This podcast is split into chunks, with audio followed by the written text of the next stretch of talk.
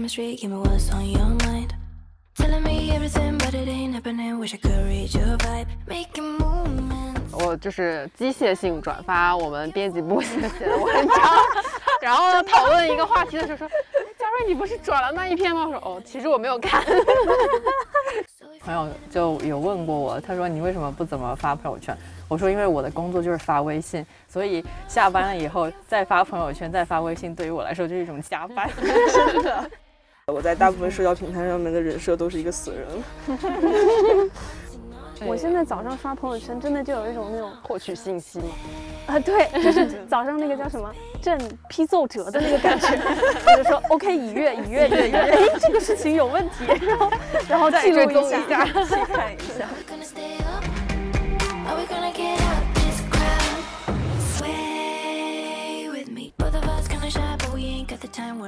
大家好，这里是美理想编辑部，我是林兰，我是毛主席，我是乔木，我是嘉瑞。今天我们想要谈论的一个问题呢，其实就跟我们息息相关，就是社交媒体恐惧症。那我们现在每天都会用社交媒体嘛，就各种各样的平台都有。然后我们就发现呢，像是比如说微信啊，就像那些没有头像又没有签名，还不发朋友圈，只有一条线的人，感觉都是大神。例如我们公司的道长，他就是这种人，我们看上去就非常的厉害。所以就有点好奇，大家在不同的平台有什么人设，还有有没有哪个比较喜欢的平台？先从我右手边的嘉瑞开始。从我开始吗？对，最喜欢的平台，就只有不得不用的平台和自愿使用的平台之分吧。对，也可以这么说。对啊，就是微信没办法，就必须要用。而且主要是嘉瑞是我们这儿的商务，对，就是要维护这个商业互 吹的关系。讲，就是我当年刚刚开始工作的时候也不是这样的，就是每次要转发公司的东西都觉得很羞耻。但有一次呢，公司大佬给我们培训说，你们做 account，就是我们是客户经理和客户执行这种角色嘛，说嗯你要全方位立体化的塑造你的形象，which means 就是你去开会的时候要穿成什么样，然后你的微信朋友圈要如何分组，然后发什么东西，这些都是组成你整个专业形象的一个部分。就比如说早几年某 BBA 车企的市场部，如果你去跟他们开会，你不穿成什么样，那就 基本上可能会被 diss 或者怎么样的。就是这是一个专业服务类公司打造 你专业人设的一个部分，所以朋友圈也是。自从接受了这一个洗脑之后呢，我的朋友圈 就是日常营业，我就是机械性转发我们编辑部写的文章，然后讨论一个话题的时候说：“嘉瑞，你不是转了那一篇吗？”我说：“哦，其实我没有看。真的就是这样。每次我们编辑部发了文章，然后哎，我可能自己都还没有点赞，哎，突然发现 嘉瑞就帮我们转了，就 已经转出去了。对对对。我还以为你嘉瑞在朋友圈发我们的文章，然后发公司相关的，是热爱是出于对以为是真情流露，是出于对看理想诚挚的爱。没想到你是为了打造你自己的专业形象。那那有没有那种就是觉得自己需要一个私人号的时候？”我在做商务之前呢，我的朋友圈只有三百个人；做商务之后，现在手机里有一千五百个人。虽然这也不是一个很多的数目，哎，我们先来报一下一下自己的，你看我是 一千五百二十六个联系人。我是四百四十六个，四百二十六个，一千零八十二，你看他也很多，乔木赢了，原来是比少，不是比多。我以为是比多。好的，好的。当年就是你要服务客户的时候，你肯定不能经常发，比如说你夜店蹦迪啊，或者深夜喝酒啊。这个年代看来可能还好，但是在可能倒推个三五年，就会觉得，哎，这人怎么回事儿？然后做了商务之后呢，你就想，反正你的朋友圈基本上算是一个广告位，就是我可能也是个 KOC，广告。就你当然要抓住一切机会来告知你的公司在做什么。就比如我们前一阵子刚上线那个项目，我本来想转发的时候说一些非常感性的话，因为我们确实做一个项目受了很多苦，然后呢跟各种同事建立了非常深厚的情谊。那你就没有办法把这个发到朋友圈，因为客户会看，然后老板会看，谁都会看，啊算了，就发一个商务版的就好了，这样就可以解决所有的问题。你这就说明做的还不够专业，分组没有分到，你知道吗？特别的细致，什么客户一组，我真的是有客户爸爸分组，但是我就懒得维护，然后就 你知道这个就像你的电脑桌面文件夹一样，就是你分好了，但你不维护，它还是一团糟，然后就很惨，就被架在这里，没有办法。然后所以现在就很多私人的东西可能会转到 ins 上面去发。嗯，哦然后对，最近刚刚加了 follow 了这个嘉瑞的 ins，就有没办法，是喵喵。哦，原来如此，你把猫都发在对 ins 了吗？嗯，哎呀，对啊，你应该在朋友圈多发一些猫，这样的话就会营造你是吧？私下那个生活特别带有关怀的那一面。温情也是我们营业的一环。哦，好，那我们下次 可以计划一下，就是像那个社交媒体 calendar 一样，比如说每个月百分之多少是关怀人设，百分之多少是专业人设，然后我觉得太惨了吧！还要设设一个个人的社交媒体 calendar。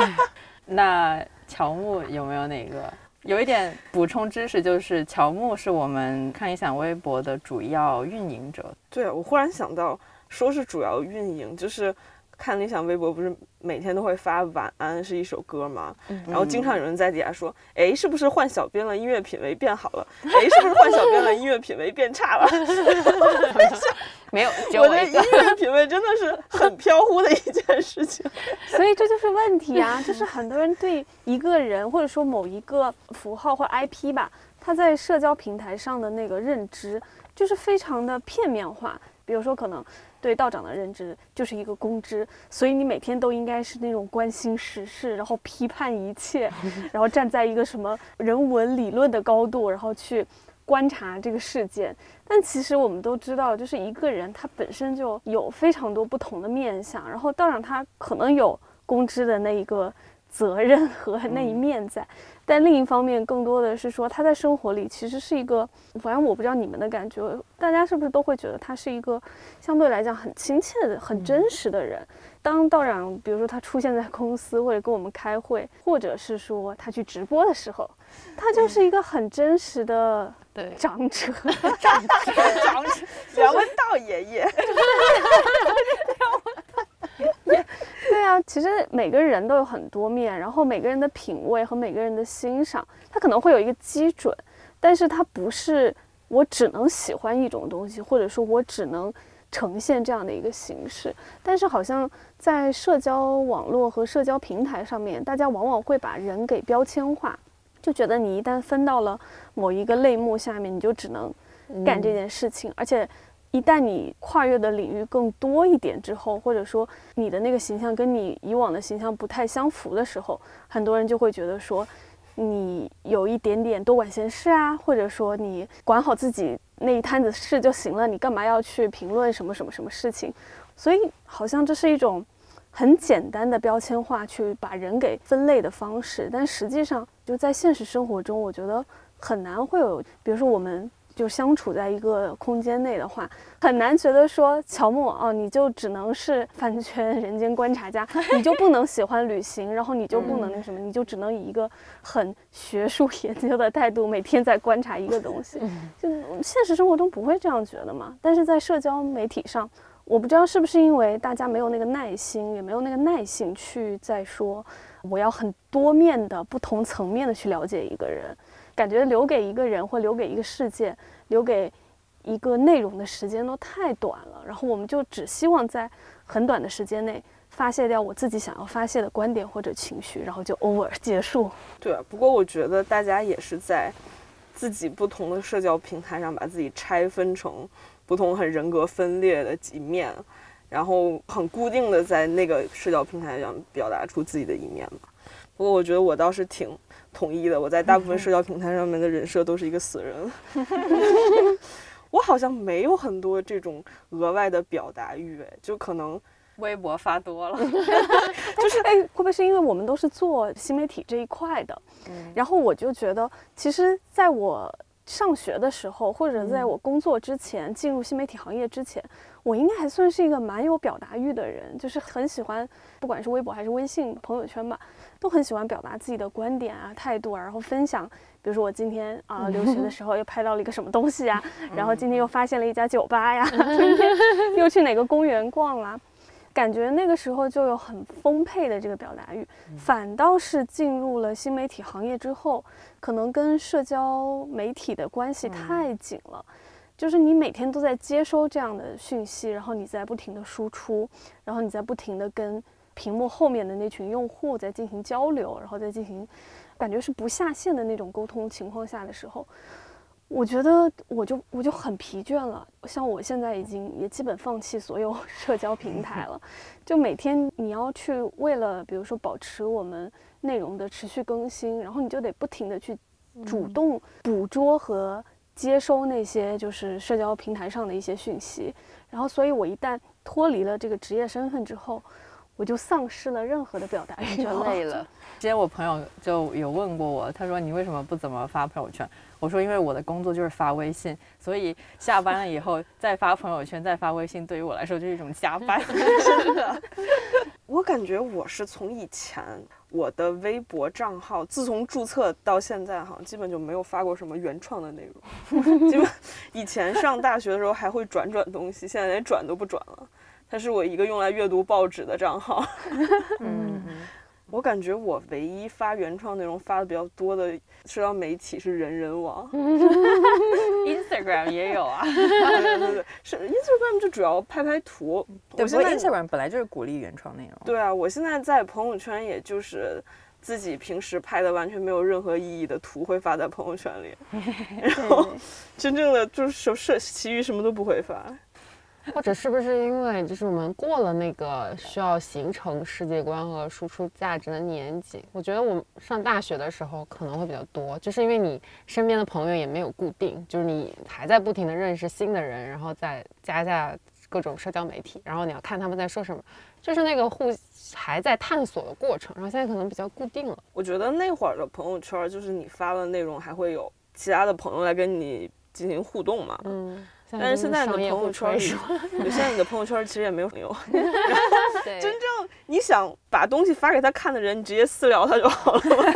对，这是一个问题，就是现在的所谓的微信，然后所谓的这个朋友圈什么的，它其实被过多的赋予了太多的功能，比如说工作上面的功能，然后家人交流的功能，然后同学朋友交流的功能。但其实当这些所有的混杂在一起的时候，你反而会觉得限制太多了。比如说你要发一个，OK，我今天要发一个很私人化的，比如说我特别生气、特别愤怒，比如说我的老板批评我，然后我就想要发朋友圈咒骂一下。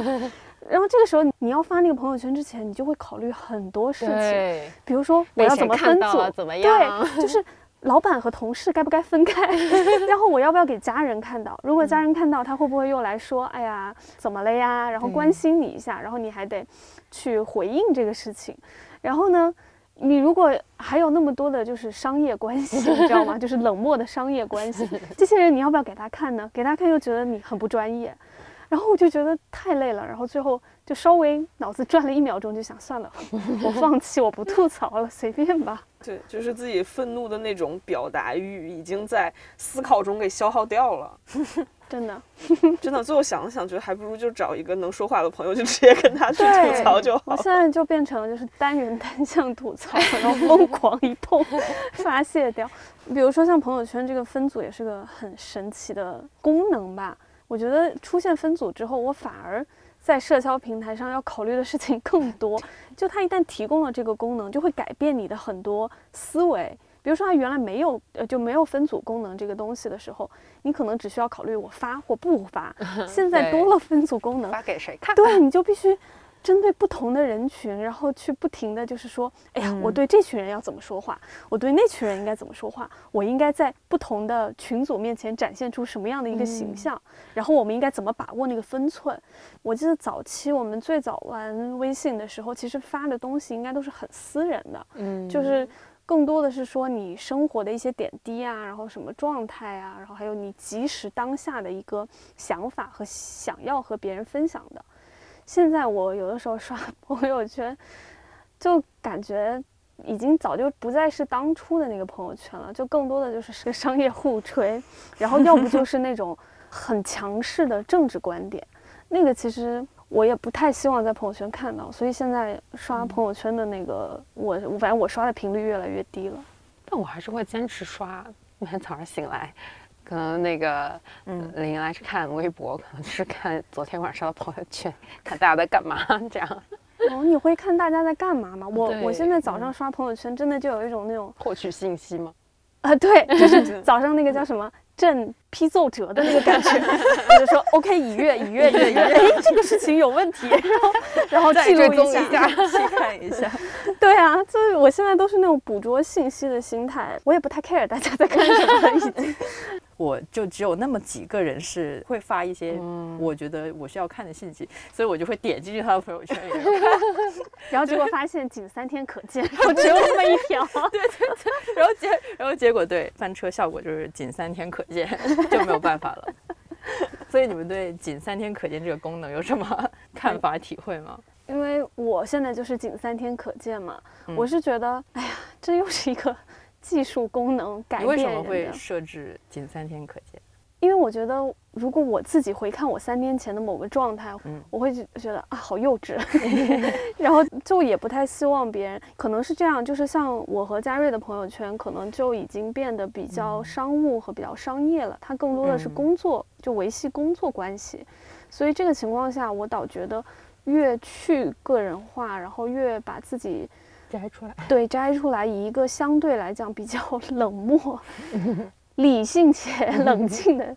就是专业态度来跟大家交流会比较好。我觉得仅三天可见，还有一个就是在于我在有意无意的避免那种窥私欲，因为当你变成仅三天可见的话，别人来看你的话，其实他没有嗯办法看到更多的其他信息嘛。因为可能我现在对于互联网上的这种大家那种严重的窥私欲有一种恐惧嗯。感，是因为我后来发现，就是我有很多朋友也都设成了仅三天可见嘛，然后我点进去之后发现仅三天可见，我就会放弃掉。对他的那个窥私欲，不管是被阻挡了，还是说你自己突然那个热情就降下去了，所以我就觉得说，可能因为我真的太不喜欢这种窥私欲了，然后又觉得像微信这种账户，它已经变得相对来讲是你个人的一个官方形象的代表了，所以我不想过多的去暴露。嗯，尤其是当你的账号变成可能会加很多你其实并不熟悉，并不是你的所谓的嗯朋朋友友的时候，嗯你对他没有一个比如人际交往上的一个底线的判断的时候，你并不知道他会基于你的社交账号做出一些什么样的行为。比如说，我们现在最怕的就是那种你可能只是一时的发泄，然后呢发表了一个观点或是立场，但是立刻就会有人把你的朋友圈截图，然后传播出去，嗯，然后把它作为一个就是罪证一样的东西，说啊这个人就是屁歪屁股呀，什么三观不正啊，然后立场有问题啊等等。嗯我的朋友圈倒是不分组全公开，但是里面根本没有任何有用的东西。这让我一度怀疑乔木的朋友圈对我分组。对，就是我从小就一直对网友很有防备心，来让我点进乔木的朋友圈，就是真的你可以从头看到尾，因为里面没有任何有用的东西。我懒得开我的手机，基本上你啊看它就是我的到我的可行，我的可公开百度云图库。那这个是不是就跟工作关系比较有，就是比较相关？就是因为就很畸形，大家都在微信上办公，就是所有人都在吐槽微信办公这件事情，但是就也没有也没有人去改变这个对大家也事情。要么你选钉钉嘛 对啊，其实 QQ 很好用，只 是大家抛弃了 QQ。嗯 对，，QQ 会显得很幼稚，对很不就是你。发一个 QQ 邮箱都会被哎，吐槽什。么？我的 Q 加我的 QQ 号，每次那种 QQ 号都像在做什么见不得人的交易，对，就也不知道为什么 QQ 被污名化了对污名化成这样，就是可是据说就是咱们这一代从 QQ 撤退之后，现在哦零零后后又重回了 QQ，对听说过，他们觉得用微信是一种中老年行为。对，好吧，听到没有，嘉瑞？是啊就，针对我们这些中老年人，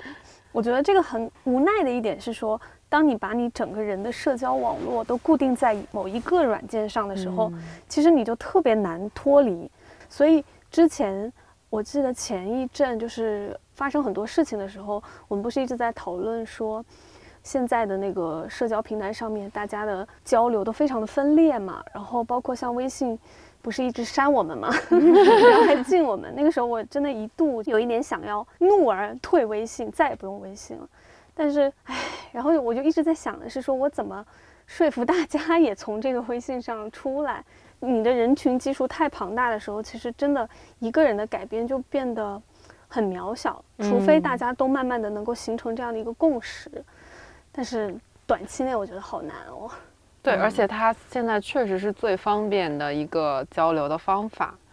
你就退不回去了。就像我们一直说，哎，为什么大家都不邮件办公了？就是因为很多东西发微信上后来找不到了，或者是被清理了。其实邮件它一直放在那儿可以解决很多问题，但是大家就回不去了，被这个便利给宠坏了之后就没办法回去了。我们大家被微信这种即时交流工具真的给宠坏了，因为你再也没有办法接受，就是你需要的那个回应，就对方的回应，你可以等一个小时、两个小时，甚至一天的时间，他才回复你。我们现在全都要求那种绝对的及时性，就是我当我发出这个讯息之后，我就马上要得到一个很快的回应，不然的话，可能就会质疑说，哎，你是不是那个 工作不专心啊？或者说你为什么接不到？像有的时候，比如说老板突然来一个微信，然后你半天不回，或者你一天不回，那就是一件很严重的事情的感觉。但其实它有没有那么严重呢？我觉得可能它，除非是说你十万火急，你现在不干这件事，你公司要倒闭了，可能会有这样的问题。但是大多数情况下并没有那么的需要及时，只是说我们被这个技术推到了这个高速路上。换一种讲法说，你就是高速倒车，对所有人都会产生不不算倒车吧，就你减速可能都会对其他人造成不适应。你其他人都在快速前进，只有你突然慢下来了，你可能会对后面的人造成影响。对啊，包括大家现在就是能忍受的信息反馈的时间就越来越短，嗯，甚至还出现我用邮件沟通，发完邮件去发个微信说你查一下邮件，经常有这种事情发生。我觉得像这种技术改变了我们对吸收信息的这个速度的这个要求，就还有一点就是让所有的东西都特别的碎片化嘛。然后现在因为现在很快接触到各种各样的信息，我就会记忆力下降。然后或者有时候你们会吗？就是我有时候就突然拿起手机，我本来要干这个事情，但是我可能就去回了个微信，然后我就忘记我要干嘛了。嗯，对也有。就是 Elon Musk 他说手机已经成为了人体的一个器官，就不管你承认不承认，嗯，就是你对器官的它这个定义方式，应该就是你没有它你就难受的时候，它就 成为了你的一个器官了。呃，应该是那个麦克卢汉的最早的理论，嗯就是当年他说，嗯所有媒介都是人的功能的延伸嘛。啊 Elon Musk 应该是受到这个影响。其实他当时讨论的也是说，那个年代当大家还在讨论说我们应该重视内容而不应该重视媒介的时候，嗯。麦克罗汉首先提出说是媒介改变了我们的行为方式、我们的思考方式，所以后来也衍生出来，就是说技术这一块也在不停的塑造人的行为方式。比如说蓝妹刚才讲的那个碎片化，还有包括记忆力下降，我觉得就是一个特别典型的例子吧，就是嗯。当你太习惯把手机拿在手上，然后你的一切交流，还有你内容的获取、信息的获取，包括你记忆力的存储，其实都依赖手机，就嗯或者说依赖这个媒介。那个时候，你就会被慢慢的发现，人的官能重新被这个媒介或者被这种技术所塑造。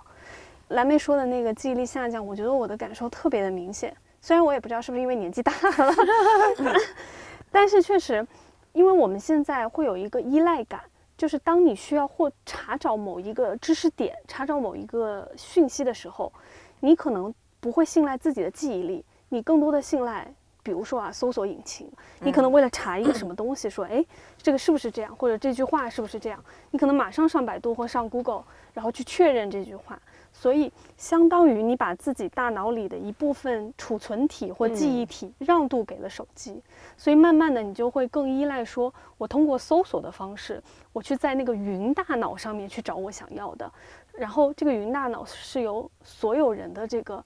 手机或者说所有人的这个脑组成的一个虚拟空间，然后你只是不停的从这个里面去摘取片段性的你想要的东西，这个我觉得是人性加上技术最后变成的一个结果或者说后果。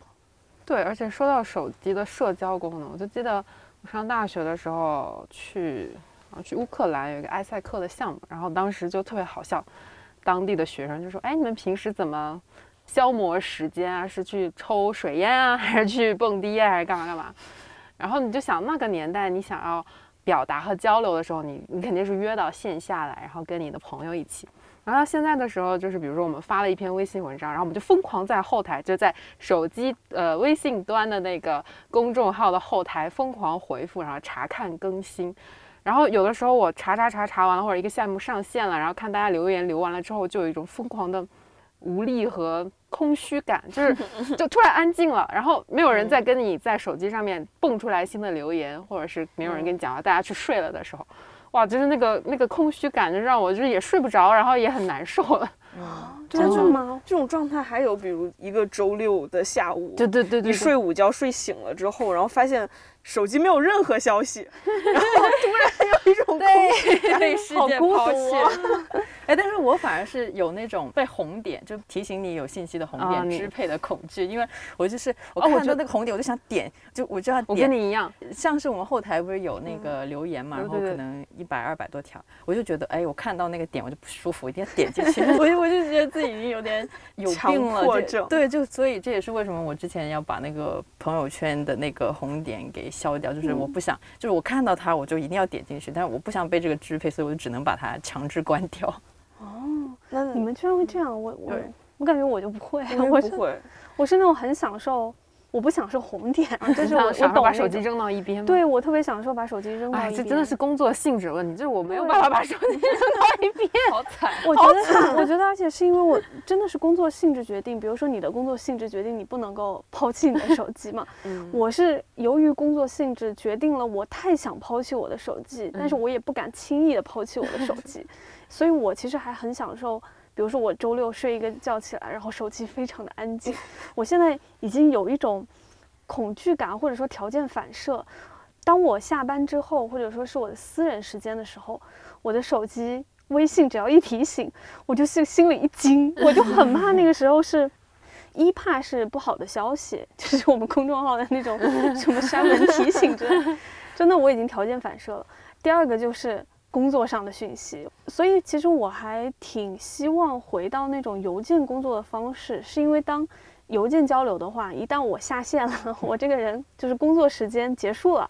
我有合理的理由不去回复，或者说你找不到我，但微信就很难。你比如说有的时候大半夜的。像道长这种人，又是 这种夜猫子型，有的时候他会，他可以睡懒觉，我们不可以睡。然后有的时候，如果他比如说很晚的时候，什么十一点、十二点的时候，突然发一个信息来，你那时候还没睡，你是回好呢，还是不回好呢？嗯，那你肯定还是。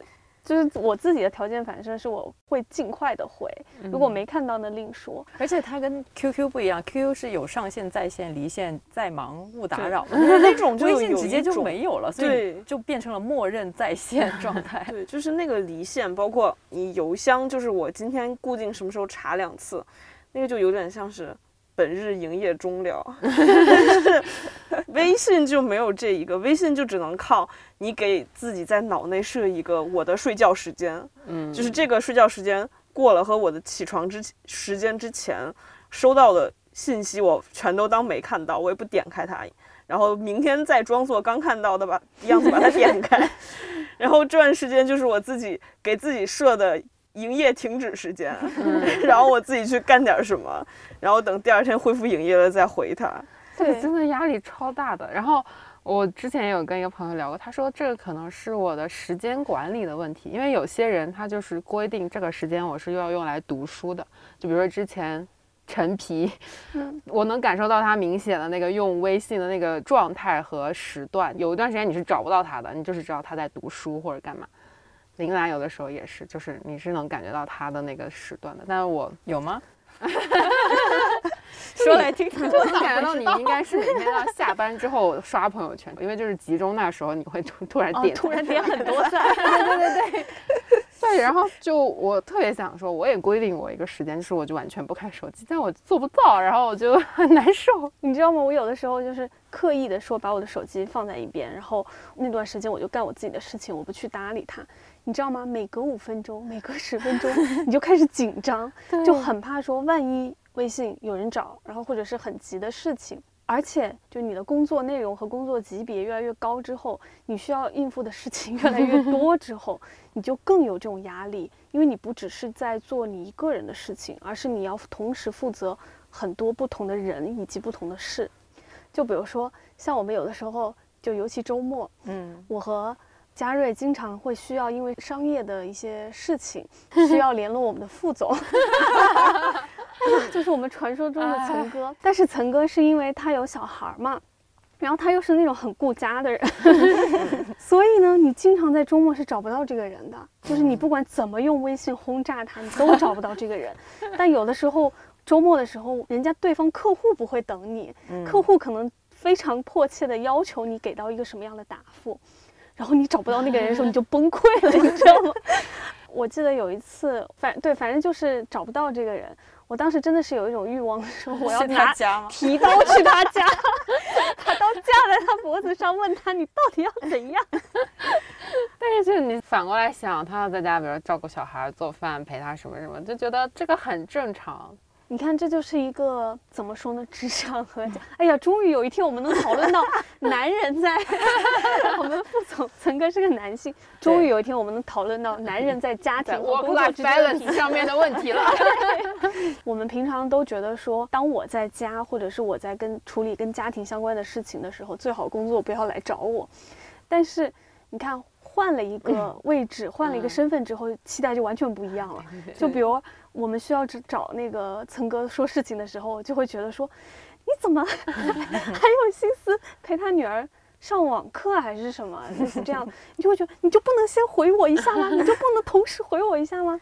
当你身份转换和位置变换之后，你对这个人的期待，或者说对这件所谓的工作与家庭平衡的期待，就会完全不一样。对，我觉得这就是一个水涨上来的问题，一环推一环，就有点像是第一个人开始周末工作之后，所有人都要开始周末工作，就包括有的时候我们下班了之后想。找什么东西找客服，发现客服下班了，这种你很愤怒。那也是，对他为什么会下班？但是客服也是人啊。对我对客服的这个理解啊，纯粹是建立在我们有了 APP 之后。就因为 APP 经常会出各种各样需要客服去回应、回复、解决的一些问题，然后他们都会在后台去问。经常你第二天看前一天晚上的那种留言的时候，你就会愤怒留言。对，他就说你们没有客服的吗？为什么你们没有人工在？线客服，大哥已经凌晨一点了。对啊，然后他们就要求很及时、很快的一个反馈。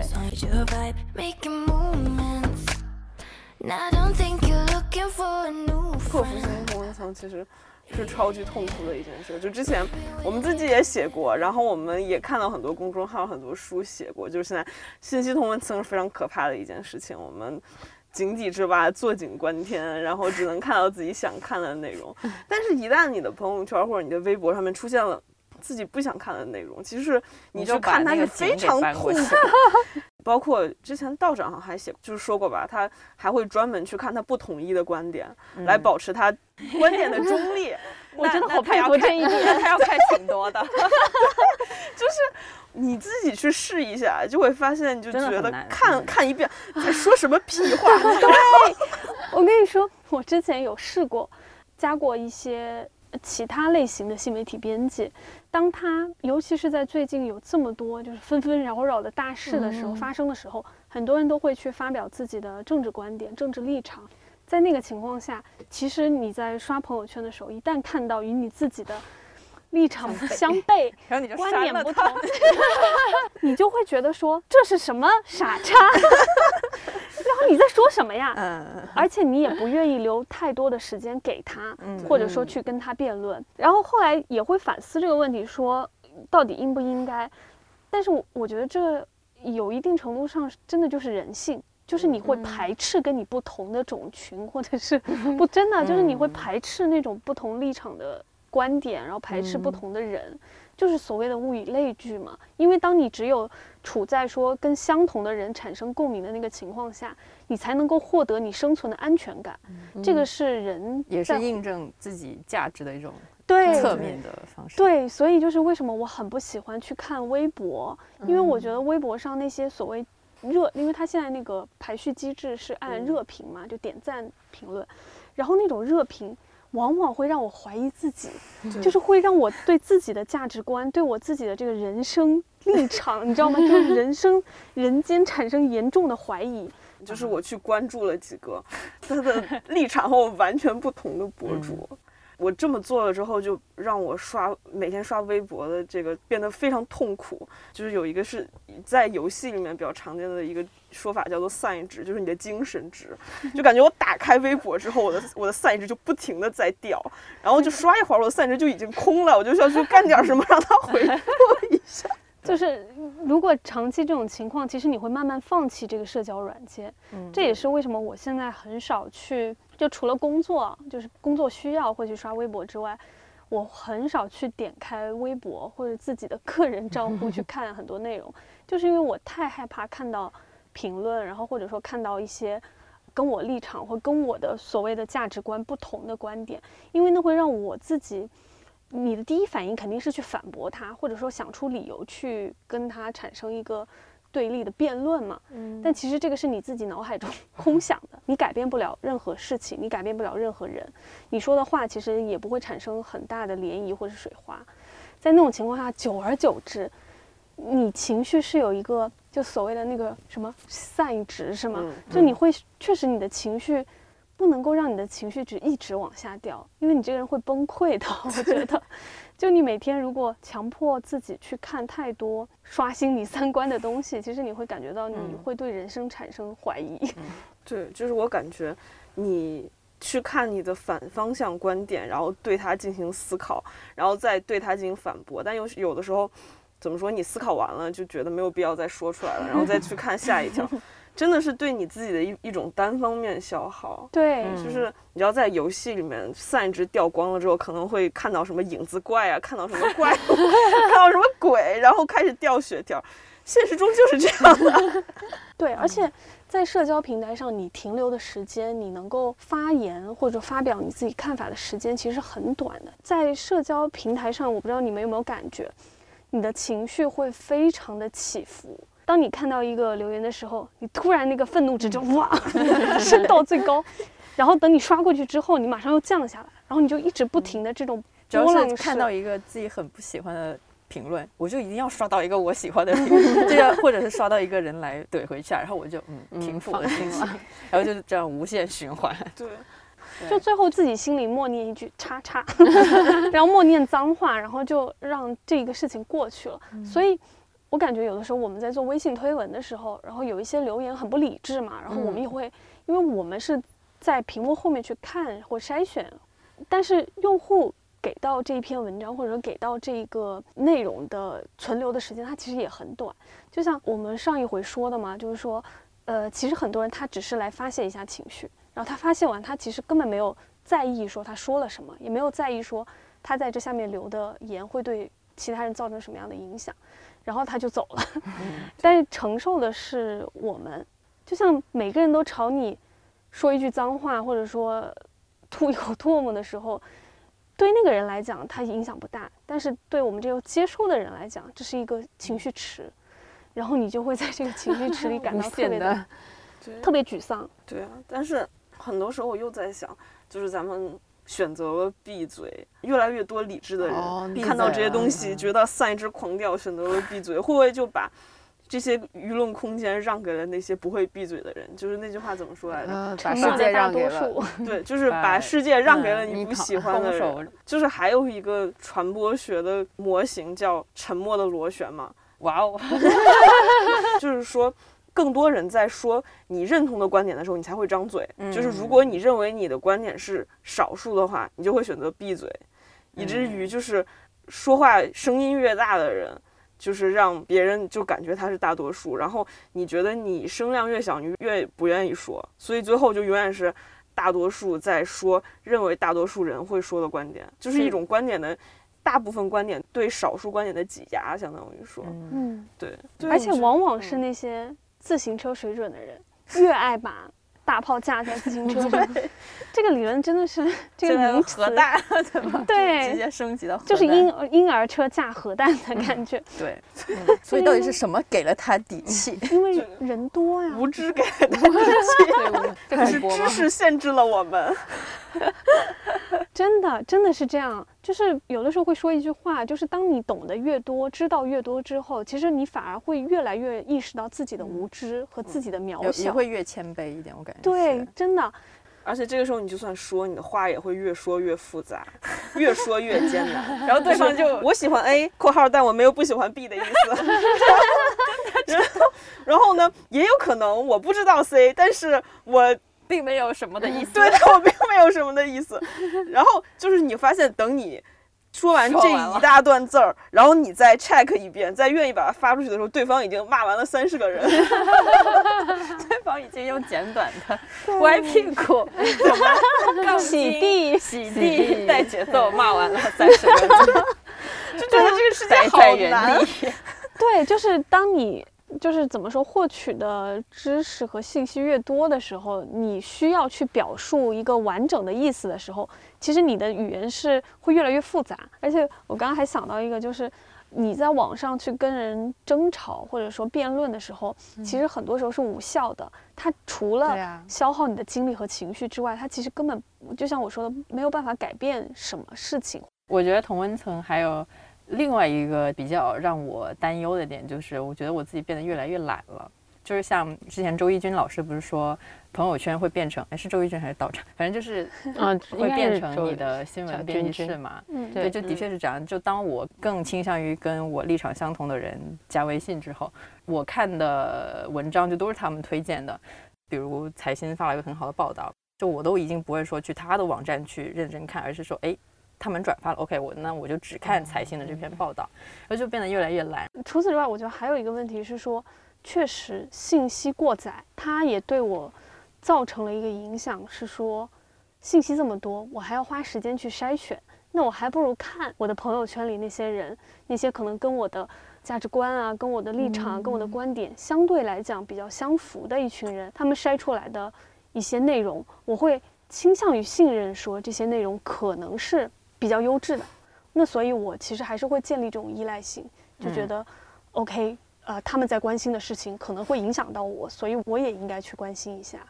但是慢慢的就是由于这个信息太繁杂，然后信息量太大，所以我就确实是懒得，或者说我已经没有那个欲望去自己去主动的捕捉或获取信息了。对，而且现在还有一个懒的点是，就是你看到一个信息会去盘算它的学习成本。就是这个信息里面有三个人名儿和一个事件我都不认识，那我还需要去了解它吗？以前看到一个信息，可能觉得哦，那是我完全不知道的世界，我去探索一下。现在你看到信息，会看到哇，它背后一个有巨大的一个信息树，然后我 要去挨个儿把它。就是知道它是什么意思，这成本好大。我要不要去找什么人能概括一下它？我就吃一遍别人嚼过的东西就好了。课代表对，然后其实这个中间有巨大的信息差。朋友圈有个不是很熟的学长，他发过一个著名的言论，就是我们并不是说想去知道这一件事，我们只是想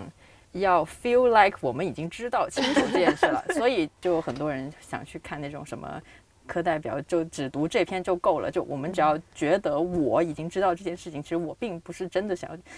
嗯好像讲的比较复杂。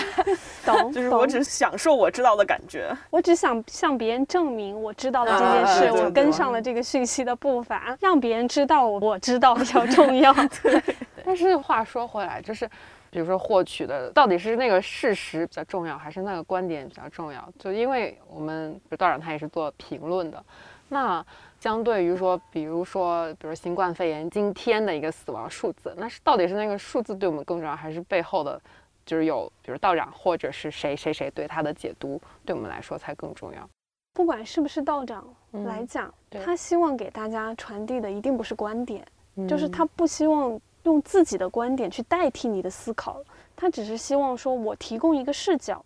本来应该来讲，更重要的是在于，当我把这个视角提供给你，当我把这个解读提供给你的时候，你是怎么想的？其实那个是比较重要的。嗯，但是现在，由于这种所谓社交媒体的一个形式吧，大家更希望的是说你替我说话，你替我思考，嗯，然后我就转发点赞，对三连就可以了 你替我把我想说的说出来，我想做的分析说出来。我一看啊，对我就是想说这个，然后我转发出去，这就变成了一个分析文章的一个价值了。但其实这个事情本来应该来讲是比较畸形的。还有包括其实现在还有一种懒，就是道长其实比较期待的是，你能看很多种观点。比如你买水果，你回去看四家店的水果哪家更好，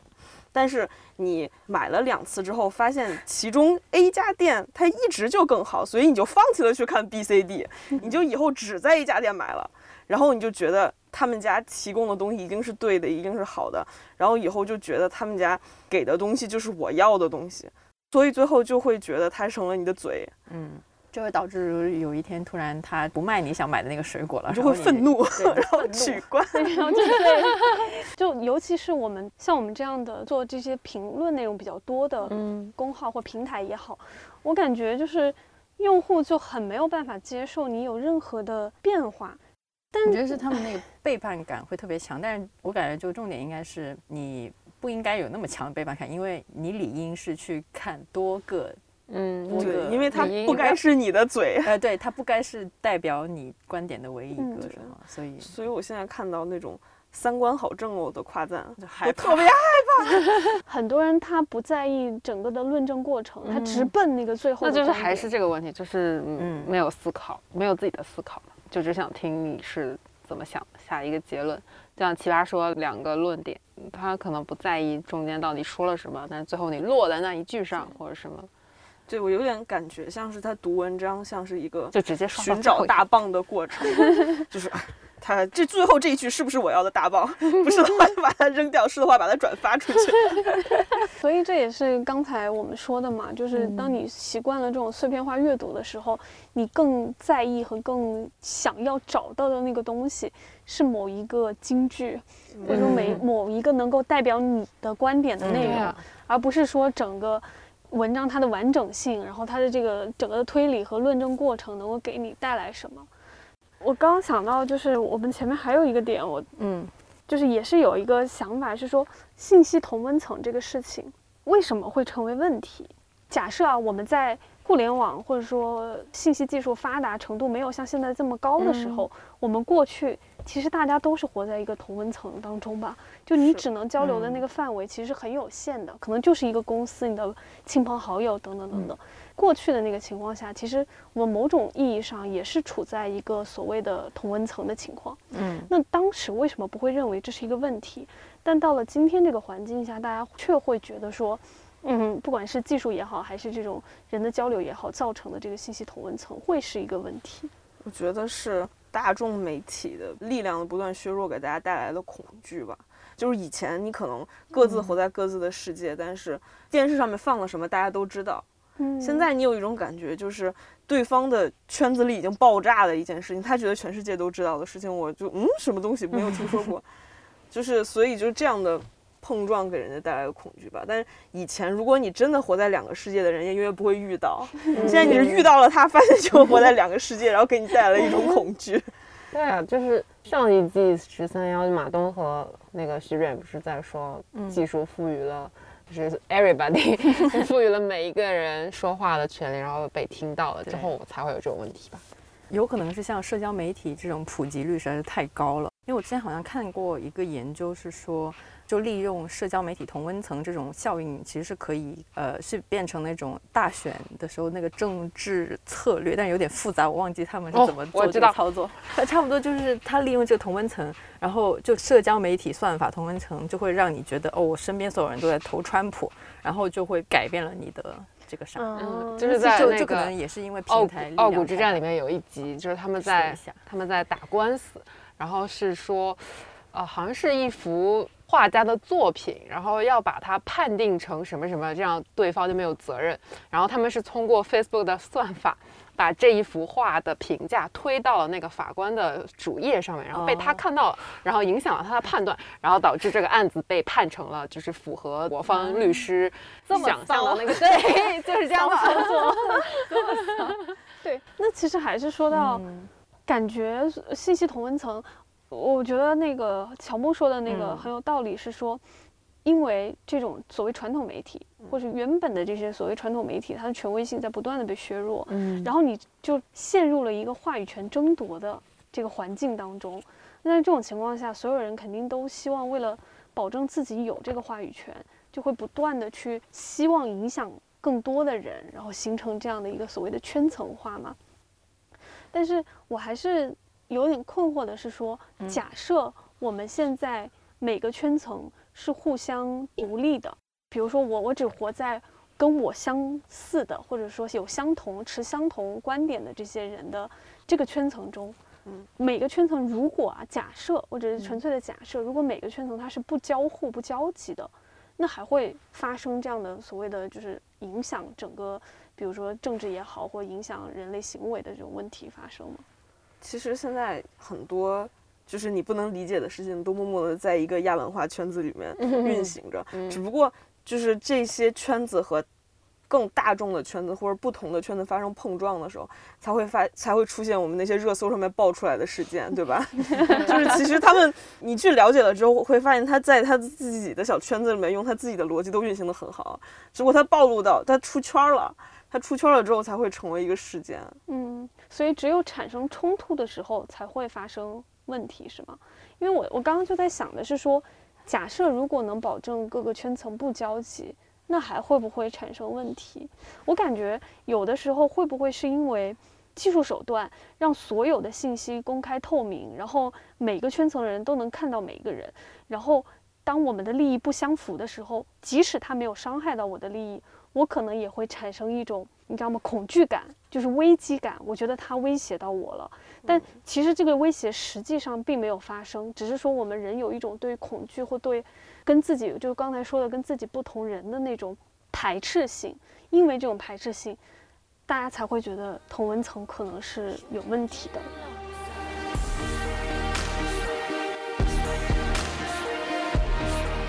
我感觉现在大家对黑料的想法就是他不相信人是会变的，嗯，就是你三年前说什么，你现在一定会。认同什么？你十五岁的时候干了什么？你现在还是会认同什么？谁十二三岁的时候没有说出一些很傻的话呢？没有认同过一些很诡异的观点呢？然后都被人记录下来，现在拿来当你的黑料。然后哪怕就是很多时候你又不能站出来说啊，我十五岁的时候真是个傻逼，我现在不能，我现在不认同这个了。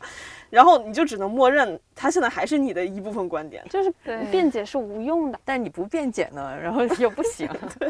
就是，哎，我我觉得他们其实根本的就是想要骂一个人。可能刚才为什么说要开那个仅三天可见嘛？就是很害怕，我就很害怕这种所谓的社交平台上的挖坟行为。很多人他就是把，比如说三五年前甚至十年前那样的那个评论环境和舆舆论环境，拿到今天来做文章。这个你就很不合理啊！对啊，就是谁没有点黑料呢？对啊，就是包括他的这个社会认的政治正确一直是在变的嘛。就比如你十年前，可能你只是作为当时的一个普通人说了一句没有那么先进的话，当时就是你只是一个普通网民了。对，你只是就是大家说什么你跟着说了一句，现在就是一个绝对成为黑料的点。嗯，就也挺可怜的，就没有办法去理解这种大家。去找别人的黑料，然后一点一点去挖坟的这个想法和行为，到底是为了什么？你又不是要跟他结婚，你找那么多黑料干嘛？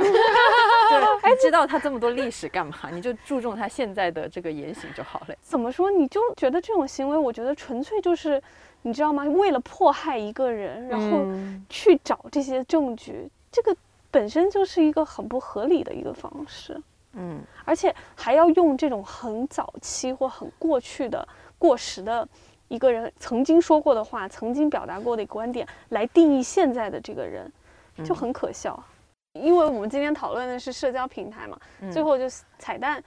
就是大家报一下自己的尴尬网网名吗？名还是尴尬社交账户网名？尴尬社交账户经历吧。有点难，好我先我先抛砖引玉，嗯就是高中之前，我初中还在用 QQ 空间，嗯，然后呢，小的时候闲的没事儿干啊，那可能是我表达欲最旺盛的时候，在自己的 QQ 空间里面写小说。然后呢哦，到高中的时候就去用用微信了，然后就没有再用过 QQ，然后再等到上大学的时候，好像因为给大学同学传什么文件，然后就加了 QQ，然后他。过了几天，告诉我说，我去你的 QQ 空间里面看了你写的小说，还挺有意思的。我的社交鬼故事就是我鬼人家了，不是人我被鬼，就是 Facebook 给我推荐了。乔木还有这个嘉瑞的 账号，就你你这些人你可能想加他为好友 就这样子，然后还有我们的毛主席好像也有。因为我加了他们俩的 Instagram 嘛，所以因为是一家的，所以可能就推荐，但是就不知道是怎么给我推荐的这个毛主席的，好可怕太恐怖了。而且我是太久没有用这些古老的社交账户，然后上面可能留存了我当年就是 放荡对放荡不羁的各种 各种啊，我 一。